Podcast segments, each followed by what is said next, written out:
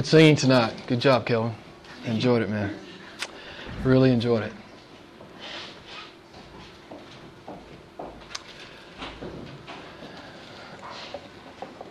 That uh, famous 19th century preacher from London said it perfectly. Um, to dovetail on what we talked about last week, Charles Spurgeon said, Religion is simply painted pageantry to go to hell in. Did you get that? We talked a lot about religion last week and that Satan is the author of all world religions, even counterfeit Christianity. We know that Christianity stands off on its own.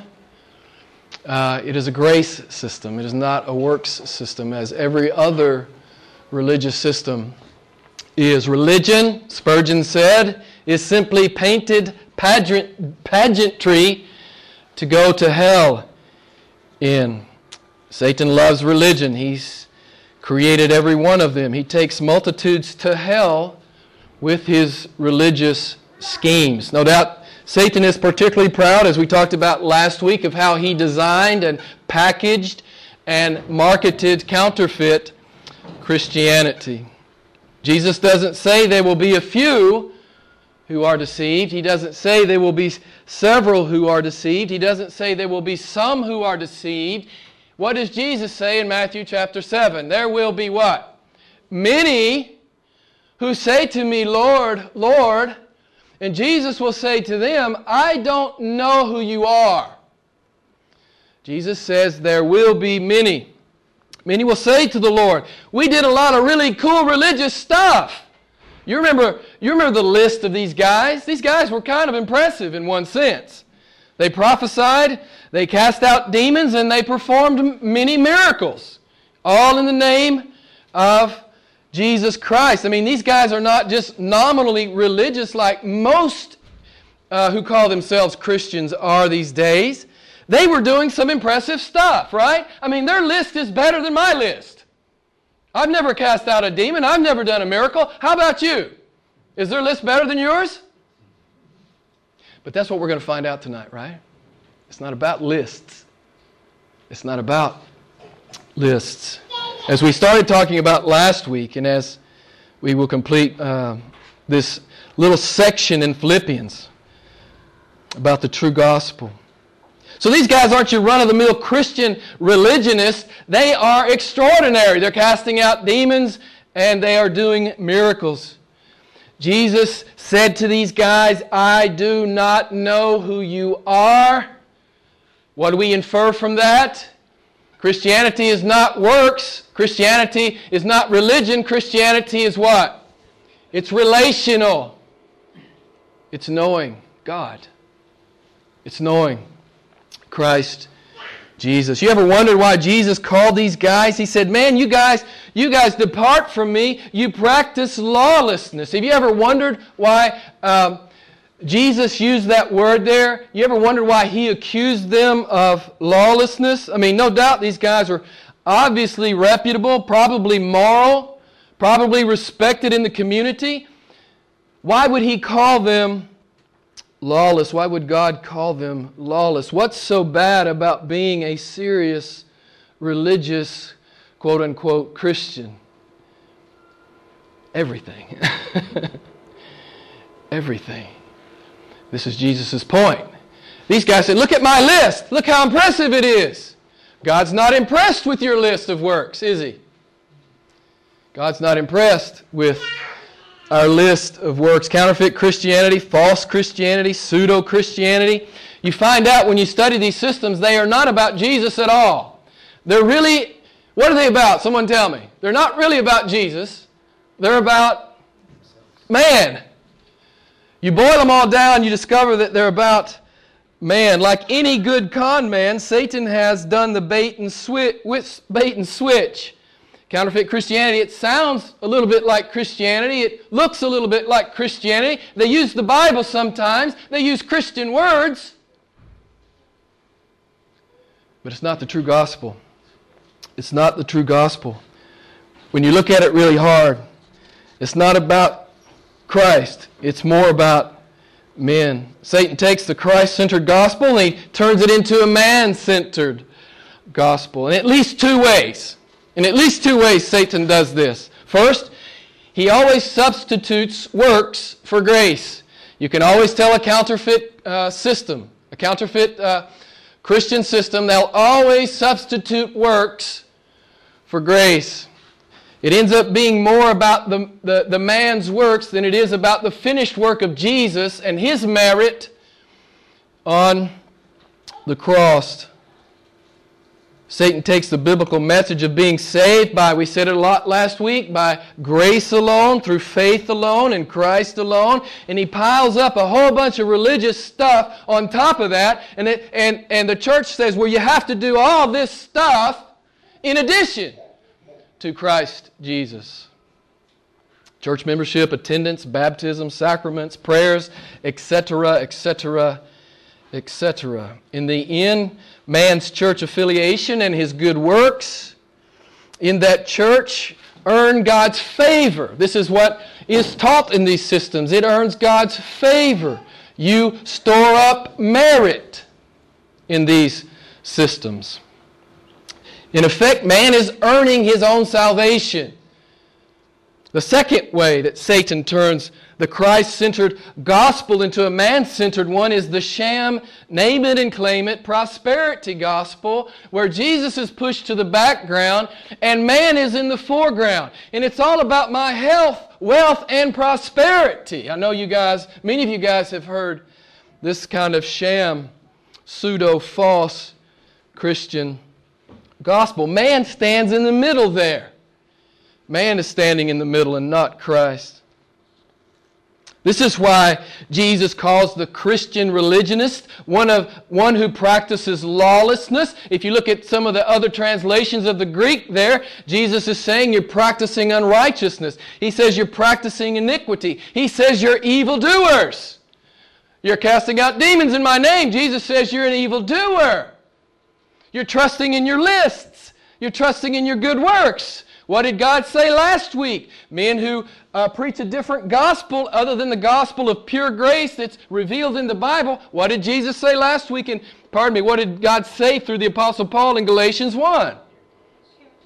You're, let, let that man be accursed. But what did God say also to the Apostle Paul last week in Philippians? He said, They're dogs. Anyone that comes to you with a different gospel, they're dogs and evil workers. Jim, that's harsh. I know it's harsh. These are not my words.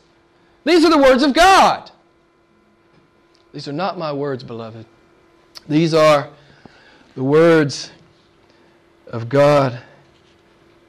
Is there a greater arrogance? Is there a greater rebellion? Is there a greater evil than to push Jesus Christ out of the center of Christianity and stick man right there? This is why Jesus says it's lawlessness, it's evil, it's unrighteousness, it's iniquity. To take Christianity and push Jesus out to the periphery and put man right in the middle. Oh, you know Satan loves it. He's got men believing this stuff. He's got men believing this stuff. Counterfeit Christianity is the pinnacle of lawlessness. It's the pinnacle of iniquity. Jesus hammered this. He hammered this in Mark chapter 7. Many of you familiar with this, this great text. He says, Man, you guys are worshiping in vain. You may be wearing a Christian label, but if you're really trusting in the church and trusting in your works and trusting in your sacraments and trusting in this and trusting in that, he says, Man, you're worshiping in vain. You're worshiping in vain.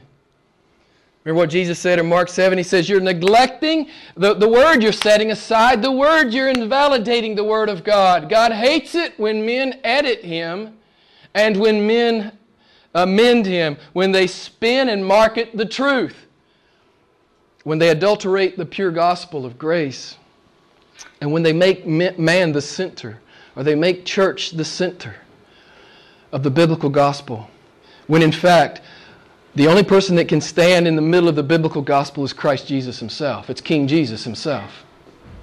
King Jesus himself. So we saw it last week. God hates it when men do this. He says they're dogs and, and evil workers. It's what Jesus is saying in Matthew 7 to those religious Christian guys. He says, You've trusted in your sham Christian religion. You've trusted in your good works. You never really sought after me at all. You never really trusted me at all. You never really came to me at all. You never really loved me at all. And this is what Jesus is saying in Matthew chapter 7. I don't know who you are. Depart from me. You who practice lawlessness. Remember Jesus' definition of, of salvation and eternal life? Who knows it? Who remembers it from last week? Okay, there's a euro in it. First one. A euro, if you remember. Does anyone remember? Pardon me? To know God. Who said it? Was that Keith? Okay, yeah, you've been to seminary. I can't give you any money. All right. To know God. John 17, 3. This is eternal life, that they may know you. Jesus prays to his Father, and that they may know Jesus Christ, whom thou hast sent. John chapter 10. Jesus says, I'm the good shepherd. Guess what he says there? I know my sheep, and guess what else? My sheep know me. Beloved, there it is. There's Christianity right there. That's Christianity right there. You don't need robes and candles and castles and cool hats. You don't need any of that stuff, right? Biblical Christianity is simply knowing Christ Jesus and walking with Him. Jesus said, I know my sheep. My sheep know me. My sheep know me. The Apostle Paul began to learn all of this. He learned all of this. He began to learn all of this face down on the road to Damascus when he encountered the resurrected living God. I mean, the Apostle Paul was a radical, zealous, ferocious religious man. He was a ferocious religious man. Then Jesus invaded his life. And everything changed for Paul, right? it's just like you. Right? When you met Christ, everything changed. Nothing didn't change. When you met the Lord Jesus, when He came into your life. Last week, we saw Paul warning the Philippians about counterfeit Christianity. Remember, there were some false teachers that came in behind Paul in Philippi, and they said, Hey, man, it's great that you've, you've accepted Christ, but you got to do another thing too. You got to be circumcised. Okay, I got my knife. Are you ready? You got to be circumcised, or you can't really be saved. And this is what Paul's worked up about. This is what God is saying. Hey, anybody that adds anything to the sufficient work of my son, they're a dog or an evil worker. So these Judaizers, as, as they were called, they would come in behind the Apostle Paul and they would start trying to get these churches that Paul planted to begin to, to go down the path of Judaism, to be circumcised and to keep the law. And this is what the Holy Spirit is fighting in this text counterfeit Christianity, adding something to the biblical message that we are saved by grace alone, through faith alone, in Christ alone. God says, any man that teaches something other than that, any man that adds to that, they're a dog and an evil worker. Let them be accursed.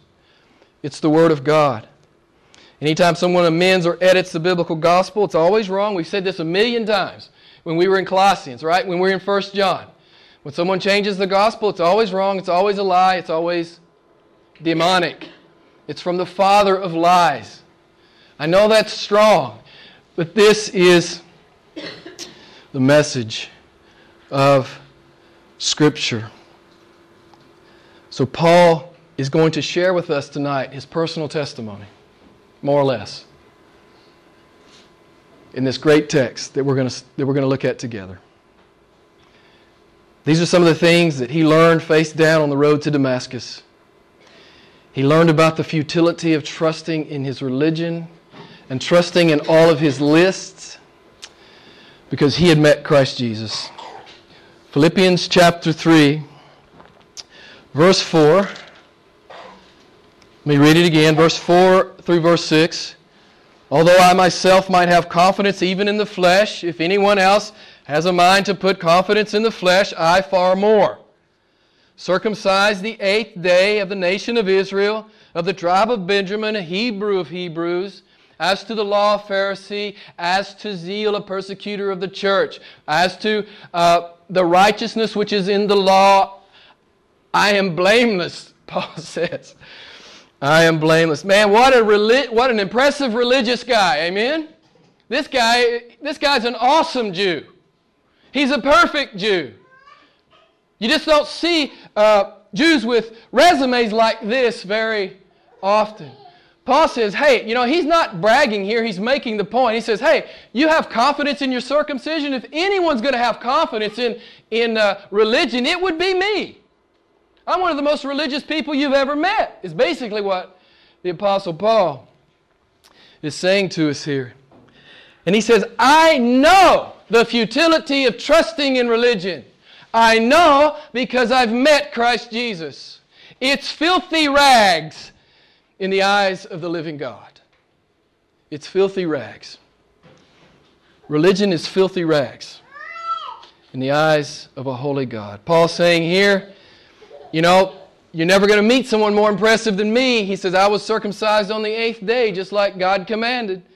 I'm of the nation of Israel. I'm one of the chosen people, man. I'm one of the covenant people of God. He says, I came out of the tribe of Benjamin. It was one of the two tribes that stayed faithful to the Davidic dynasty. He says, I'm a Hebrew of Hebrews. I'm pure blooded. My parents were both Hebrews. He says, I'm pure blooded. He says, not only that, I'm a Pharisee. He says, I'm an elite fundamentalist, is what Paul is saying here. Not only that, I am a zealot. I persecute those who do not practice Judaism like I think it should be practiced. He says, I'm a, I'm a zealot. Then he also says, as to the law, he says, I'm blameless. There's no man who can bring a reproach upon my name outwardly. I am outwardly blameless. Before the law, he says, I am a law keeping maniac. That's what the Apostle Paul says. I am an awesome Jew, Paul says. He was a religious machine. He had one of the best lists that anyone could compile. He'd done all the right rituals, he had the right pedigree, he had the right ethnicity, he had the right tradition, he had the right religious credentials. Not only that, he was passionate about it. If God were ever going to be impressed with a man, it would be the Apostle Paul. But what did he learn face down on the road to Damascus? What did he learn? he learned he was not only not pleasing God, does anyone remember? He was opposing God. Do you see why God calls religious men dogs and evil workers? Paul, it reminds me of that proverb. You know the great proverb um, 14 there's a way which seems right to a man, but in its end it is the way of death. Remember what Jesus said Jesus said to Paul, Why are you persecuting me? In his religion, Paul found himself persecuting God. Do you understand? Do you see why God gets so exercised about this? Do you see why he's throwing phrases around like dogs and evil workers and workers of lawlessness and unrighteousness and iniquity? Paul in his religion was actually persecuting and opposing God. What did Paul learn when he encountered Jesus? He learned these things. Ritual is not going to save you, beloved.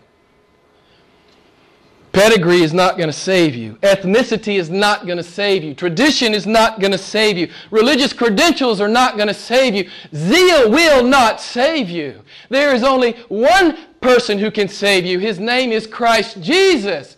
By grace alone, through faith alone, in Christ alone. Beloved, if any of you are trusting in religion tonight, I, I want to exhort you, you need to jettison that. It's Satan inspired and it's man made. And no doubt you are you will find that you are on the opposing side from God. You will find on the last day, if you do not repent from trusting in your religion, that you indeed were opposing God and persecuting Christ Jesus. So, face down on the road to Damascus, Paul learned how a man was saved. He's saved by Christ Jesus. That's it. That's it. And everything changed, you know, in the blinding light of the glory of Christ. He saw what his religion was.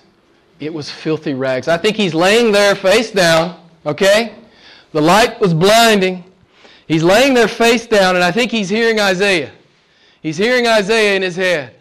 What did Isaiah say in chapter 64 6? All your righteous deeds are what? They are filthy rags. I think he's laying there and he realizes, man, my whole life is a filthy rag. I've been trusting in my religion. I've been trusting in my works. I've been trusting in my do gooding. I've been trusting in my rituals. I've been trusting in everything. My whole life is a filthy rag. He's laying face down. I, I, I yeah, I might be reading something into it, but I, I really think all of this began that first day when he's laying face down on the road to Damascus. And I think he's thinking, how stupid could I be to think that my sin stained, sin contaminated, sin infected works could ever impress this awesome God that I am now blinded before? This holy God, this unapproachable God. How could I have been so, yeah, stupid to think that He would ever be impressed with my religion and my good works? Beloved, man made religion in general and counterfeit religion, counterfeit Christianity in particular, I want to say it's blasphemous in the eyes of God. It blasphemes God. We talked a lot about it last week. I'm not going to go down that, that road again, talking about the various uh, false religions in the world. It's blasphemous to God. It's a low view of God to think that our works could ever make us acceptable to Him.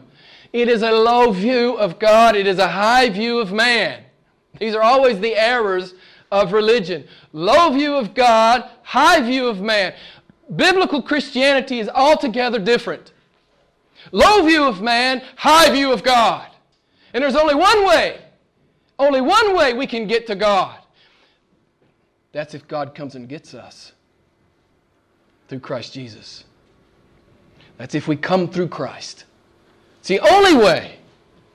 There is no other way, as we talked about last week. Paul's face down and he's enveloped in this blinding light, this glory, this majesty, this awe. And I think he's thinking Philippians chapter 3, 7 through 8. Okay, let me read it to you. I think this is what's in his head. I think all this is going on instantaneously as he lays there, face down in the glory of Christ. Philippians 3, 7. But whatever things were gained to me before today, Paul says, man, it's all loss. Don't you love it? He says, man, whatever things were gained to me, those things I have counted as loss for the sake of Christ. I have met God. Verse 8 More than that, I count all things to be lost in view of the surpassing value of knowing Christ Jesus, my Lord, for whom I suffered the loss of all things, and count them but rubbish in order that I may gain Christ.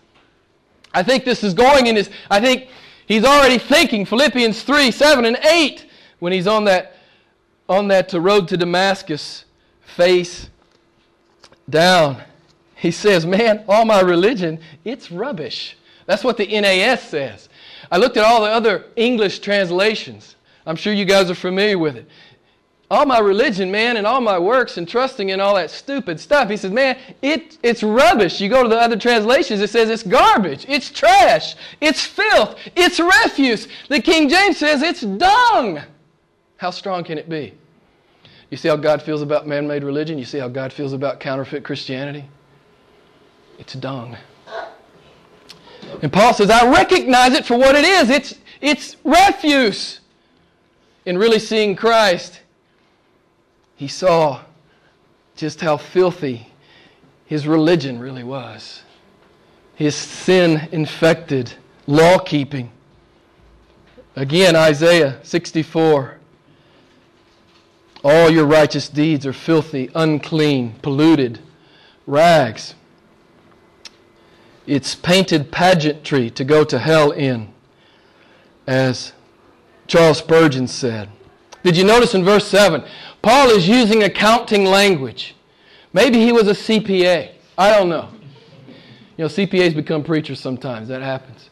But he's using, he's using accounting language here in, in verse 7. He's been keeping a ledger, man. He's been adding it all up. This is all the cool religious stuff I did.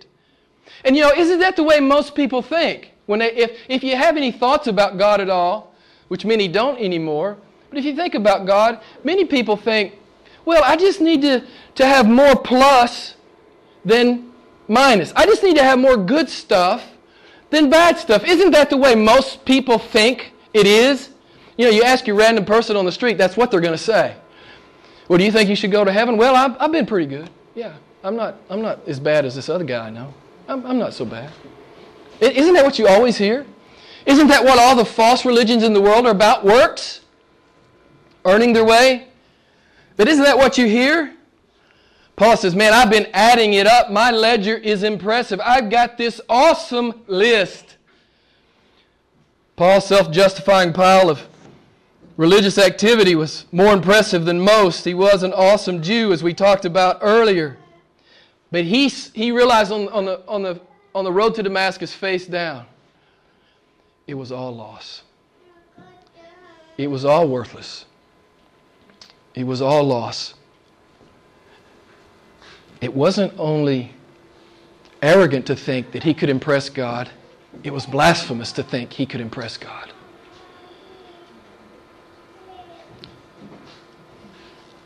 We talked about last week that famous Puritan, Matthew Mead. I'm just going to share this quote with you again because I, I really liked it.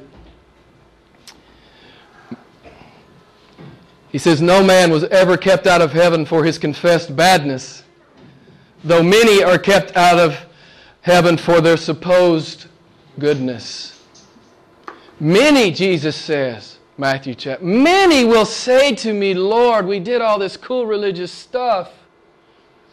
Jesus will say, I don't know who you are. Depart from me, you who practice lawlessness. So, face down on the road to Damascus, Paul understood what he'd always thought was gain. It was, in fact, loss to him.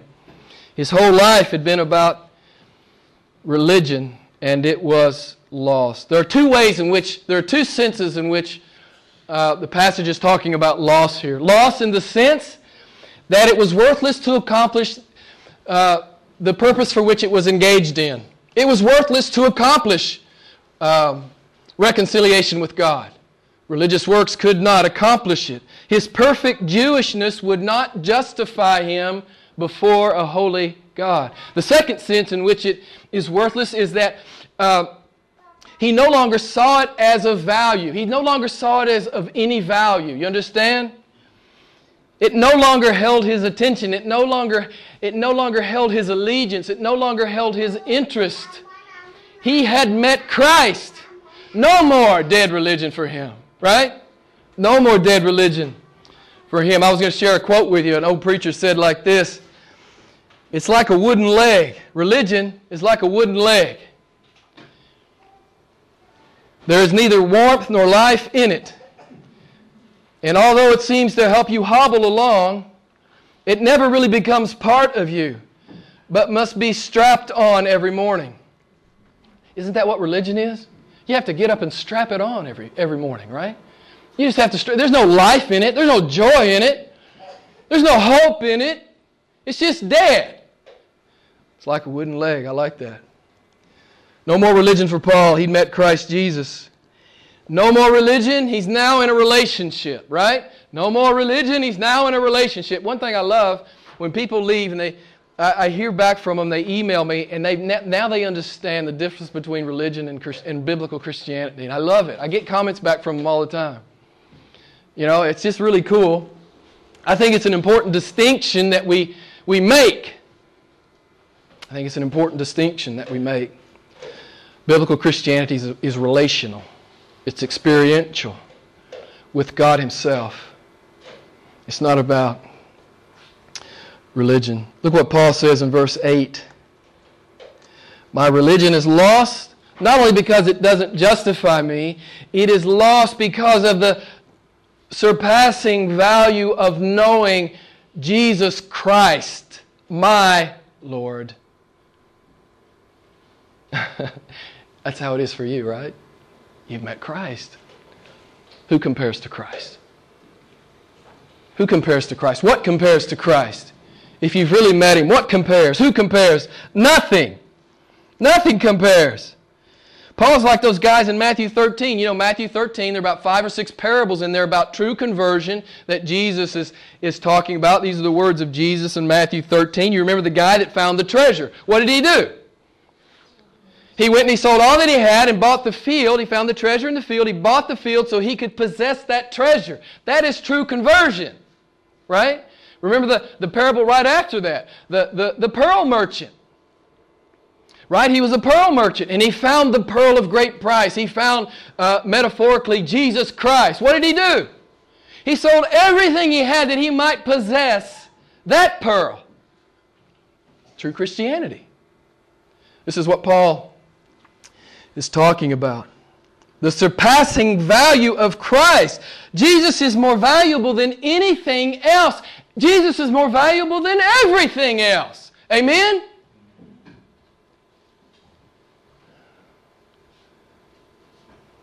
Beloved, he's not some religious icon. And if he's some religious icon to you, I invite you to go home and repent. I invite you to go home and get on your face before God and repent. He is not some dead and dusty religious icon. He is the Creator, incarnate, crucified, risen God, returning for His people. I am the Good Shepherd. Beloved, don't make Jesus Christ a small thing. If He is a small thing in your life, you need to go home and you need to repent of your sins. Maybe the greatest sin in your life, if you've made Jesus some religious, some little small religious thing in your life. He is supposed to be your life. If you call yourself a Christian tonight, He is supposed to be our life. There's, a, there's that great verse that appears six times in the Gospels. Six times. It's in the Gospels. There's no other verse that I can find that appears this many times in the gospel. So obviously, uh, it's from the lips of Jesus every time. Obviously, Jesus wanted us to hear this. Jesus says, I'll read it to you from Matthew 10 39. He who has found his life shall lose it, but he who has lost his life for my sake shall find it. What is Jesus saying? He's simply saying that if you found your life in the temporal, if you're all about the temporal, if you think it's all about you, if you think it's all about what you can acquire, if you think it's about this life, you'll lose everything. You're going to lose everything. But if you really have found your life in me, like the man who sold everything to possess the field, like the man who sold everything to possess the pearl, if you have found your life in me, he says, you have found life indeed. You have weighed it out correctly. You have weighed it out correctly. You have understood your spiritual accounting. As the martyred missionary Jim Elliot famously said, I know most of you know this, uh, this great quote. He said, He is no fool who gives up that which he cannot keep in exchange for that which he cannot lose. Amen? I know many of you have heard that quote many times. I love that quote. So, the guy with the field, the guy with the pearl, the Apostle Paul, you and me, and every other born again Christian throughout the ages, we understand this exchange we exchange death and hell for life and heaven in Christ Jesus. We've made the exchange. We've made the exchange. There's always an exchange. And Paul, he's face down on the road to Damascus. In his mind and in his heart and in his soul, he's making this exchange. You know, you can read Matthew 10 39 to uh, most people, even those who call themselves religious Christians, and what they hear, they don't hear gain when you read it, they hear loss. Let me read it to you again. This is, they hear loss when you say, He who has found his life shall lose it, and he who has lost his life for my sake shall find it. You know, your average person hears loss when you read that text to them. But the born again believer gets it. They hear gain, right? This is what Paul's talking about. Man, All my perfect Jewishness is it's loss. I have gain. My gain is Christ Jesus. Jesus is better than anything life can give, and Jesus is better than anything death can take. You've heard me say it many times, but it's true. To live as Christ, to die as gain. It's regenerate, born again, supernatural Christianity. So Paul says, I'm just like those guys in Matthew 13. I joyfully forfeit all to gain Christ. Why? Let me just go through it real quick. Verse 9 In Christ I have the righteousness that comes from God. I'm no longer depending on, on my own self righteousness. I have the righteousness that comes from God. Verse 10 In Christ I know God, I know Him. It's like he says up in verse 8 I know Him. It's relational. It's John chapter 10, it's John chapter 17. I know God. It's real. It's not dogma. It's not dead performance. It's not ceremonies and sacraments. I know Him. I know Him. That's what Paul is saying. Verse 10 In Christ I've experienced God's power. Don't you love it? You know, religion, we say it all the time. Religion is outside in. Religion is outside in. It's like a whitewash. You know, Jesus told the Pharisees they were whitewashed tombs full of dead men's bones. It's, religion is like a whitewash. But in Christ, biblical Christianity, it's power from the inside out, right? It's power from the inside out. It's like Lazarus coming out of the tomb. It's being dead and becoming alive. It's being blind and, and learning to see in Christ. Verse 10, I, Paul says, I have a partner in suffering. We understand Christians are not immune to suffering. We understand that. We understand that many times Christians will suffer simply because they're Christians. But Paul says, I have fellowship. I have a partner, I have a companion in my suffering, Christ Jesus, who suffered uh, beyond description, especially in a spiritual sense. So Paul says, I don't just have religious platitudes and cliches, I know him. And he fellowships with me in my, in my suffering. Verse 11 In Christ I will attain to the resurrection from the dead. I want you to hear me. A Philippians 3 confession is always the result of an Acts 9 encounter with Christ. If you've encountered Christ like Paul has encountered Christ, you, you understand Philippians chapter 3. If you haven't, you don't get it at all. It's completely alien to you. But if you've had a, a, a, genuine encounter with Christ, as, as Paul did in Acts 9, you will understand Philippians 3 confession. Paul says, Yeah, no more religion for me, no more box checking, no more law keeping, no more self justifying activity. That's all painted pageantry to go to hell in. He says, No more for me. He says, Yeah, I was an impressive Jew. I was at the top of the food chain in Jerusalem. But that's dung to me now, Paul says. It's dung to me now. It's filthy rags. I've met Christ Jesus. Paul says, I've weighed it all out. What I once thought was gain, I have discovered it is utter loss. I, I, I joyfully forfeit it all for the, surpassing, for the surpassing value of knowing Christ Jesus, my Lord. It's what every born again Christian knows. Jesus is infinitely better than the next best thing. Amen? Jesus is infinitely better than the next best thing. It's just who He is. It's just who He is. He's breathtakingly beautiful and desirable. And I pray that you know Him like that tonight. You know, it's, it's all over the pages of Scripture. People just, they just drop everything and they go after Jesus. They go after God.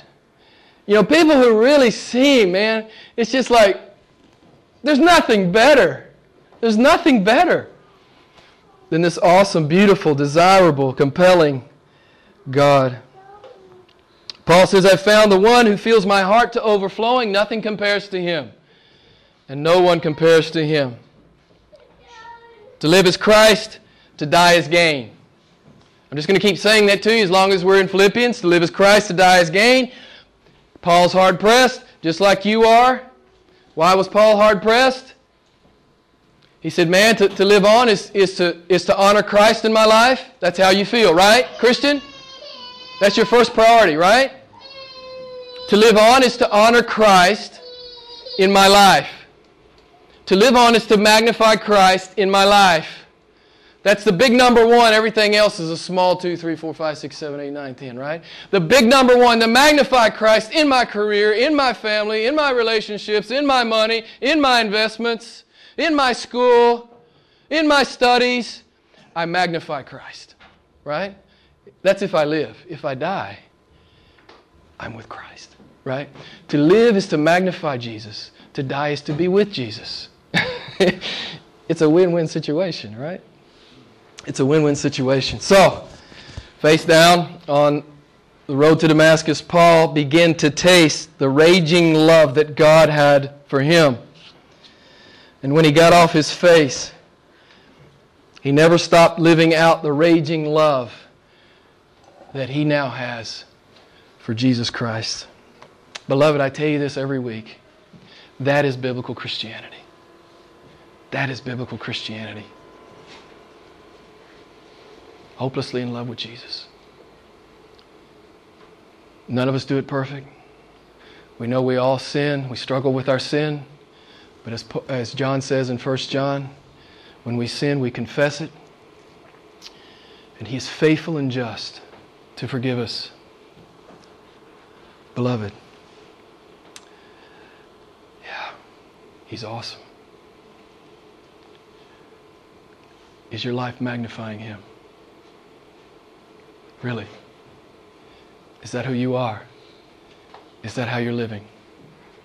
Is Philippians 3 your confession? I pray that it is. Let's pray together.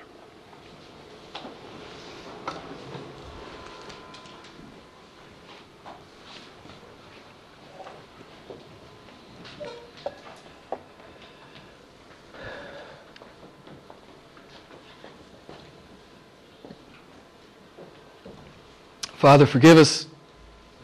There may be some in this room who've just been doing religion all their life because someone told them that's what they should do. There's no real relationship there. There's no real knowing Jesus Christ. There's no real loving Jesus Christ. Father, I pray that you might invade that life tonight.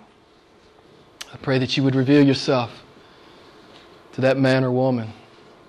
And I pray, as we talked about at length several weeks ago, that each one of us in this room, lost or found, we would be seeking after you. We would be hot on the heels of Christ Jesus. That our principal priority would be to magnify Him in every sphere of our life. What a beautiful, compelling, awesome God Jesus Christ is infinitely better than the next best thing. He's better than anything. He is better than everything. Jesus Christ is better than anything this life can give, and Jesus Christ is better than anything death can take. Lord, I pray that that is our heartbeat. I pray that that is our confession. So, Lord, I pray that you will uh, enable us to leave this place and go out into the world and magnify and make Jesus famous. For our joy and for your glory. We pray all of this in his matchless name. Amen. Jesus Messiah.